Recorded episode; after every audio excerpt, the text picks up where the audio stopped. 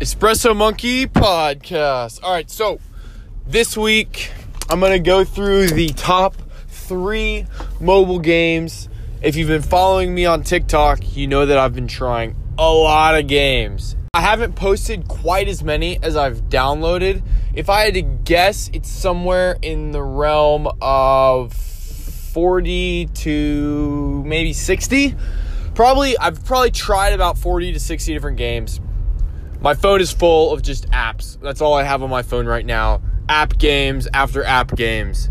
And I'm going to do a racing segment in the future, but for the purposes of just this week, I'm not going to include racing games because I think it's such a big, broad category that racing games are really a beast of their own. And I'm going to kind of handle those separately. Uh, number three was Ball Pack. Ball Pack is a multitasking game. You control three or four or five or more lanes. The further you get into the game, the more lanes you control. Along each lane, you control a ball and you tap to make the ball go up and down. As the ball rolls, and keep in mind, once you have four lanes, you have four balls to control, each with a different tap. So you're tapping on four different lanes to make your ball jump. Now, as the ball rolls, obstacles will show up and you have to jump over the obstacles. So, as you can imagine, you'll have an obstacle coming toward each lane and you have to make sure that your ball does not run into the obstacle as it's rolling. And uh, it's really fun, it's pretty challenging, and I felt like I was using my brain when I was playing the game, which I like. It's good to use your brain, you know? Uh, that's something that video games, I think, um, does for people that they don't really get credit for. I think video games can make you smarter. Yep. Yeah, parents. I remember, uh, you know, my mom would say, hey, go play outside, go use your brain. Well, when I was playing video games, I was probably using my brain. So that's all good. All right. Number two was Pako Forever. In Pako Forever, this is a mobile gaming app where you control a little car and you drive around in circles or wherever you want through this parking lot. The catch is that you have police cars chasing you, trying to run into you, and when they crash into you, you die and the game is over. The objective of the game is to last as long as possible. And you last as long as possible by not running into any trees or any other obstacles and also avoiding the cops. It kind of reminds me of Grand Theft Auto, but much more simplified. And I really enjoy how it keeps track of your high score. You're always trying to beat your record and last for a longer amount of time than whatever your high score is. I want to say I got like maybe 35 seconds. I didn't play it for that long, but I played it long enough to know that this game is awesome. It's creative, and you don't see many games like this out there. It's one of those games that you play it, it's not the most flashy game in the world. It doesn't have the best graphics of any game in the world, but it's unique it's so different than a lot of the other games that you find on the App Store. I think that's a problem in today's app gaming world.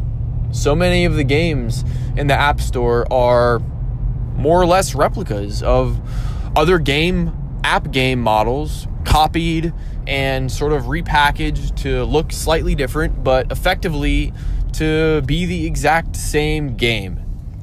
And I really value and appreciate an app that does something completely new and different. So thank you, Pako Forever. You're killing it, and I love playing this game. Okay, it's now time for the app game of the week winner. The game of the week, ladies and gentlemen, coming to you live from the Espresso Monkey Podcast all the way from Silicon Valley, California, the number one game of the week is Slither.io. Slither.io.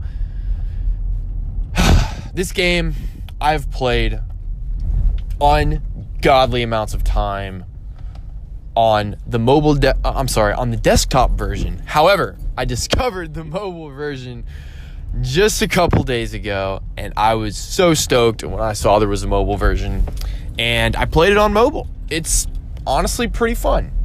The catch is that it's kind of hard to see the entire screen when you use your you know, when I use my big fat fingers to try to control where the snake goes. However, it's great anyway. The objective of this game is to control a snake. You drive the snake around and you're playing against other people or bots potentially, depending on who's in the room. And you want to get as big as possible. To get your snake bigger, you can eat food. And in order to lose the game, well, if you want to lose, then you run into other snakes. So, the objective of the game is to get as big as possible, to not die by not running into other snakes, and to just eat as much food as possible. When you're playing the game, you'll see in the corner a little circle, and that circle is a map. And on the map, there's a bunch of dots. All of the dots basically show uh, you where to go. It shows you your current location, and then the dots are the location of um, mass or food. And you want to go towards that mass and eat as much mass as possible because that's how you get bigger and your score just kind of increases um, indefinitely. It, it just keeps going up. And you'll basically see people with the score of, I don't know, say 20,000 or 30,000. And usually they hold the number one spot, and then number two will have slightly less. And what I like about the game is it ranks the top 10 players in any given room. And so it always motivates you to try to get bigger and try to get on that top 10 ranking. Now, I've made it on there a few times in the desktop version, but I've never actually made it on the top 10 in mobile. Um, it's just a fun game. Look, I've played it for a lot of time and it's um, I can honestly say just a phenomenal game. It's pretty simple. There's not much to it. You just control a snake and get as big as possible. But it's addicting. It is absolutely an addicting game. Um, my roommates played it. They thought it was hilarious. Um, and that's really all I have to say. So, congratulations to our top three winners. Again, this is the Espresso Monkey podcast from Silicon Valley, California. And this week, our top three winners are Ballpack, Pako Forever, and Slither.io. If you're somehow listening to this podcast you've discovered in the far flung reaches of the internet and you like mobile gaming, I would highly recommend you go and download those three games and give them a shot.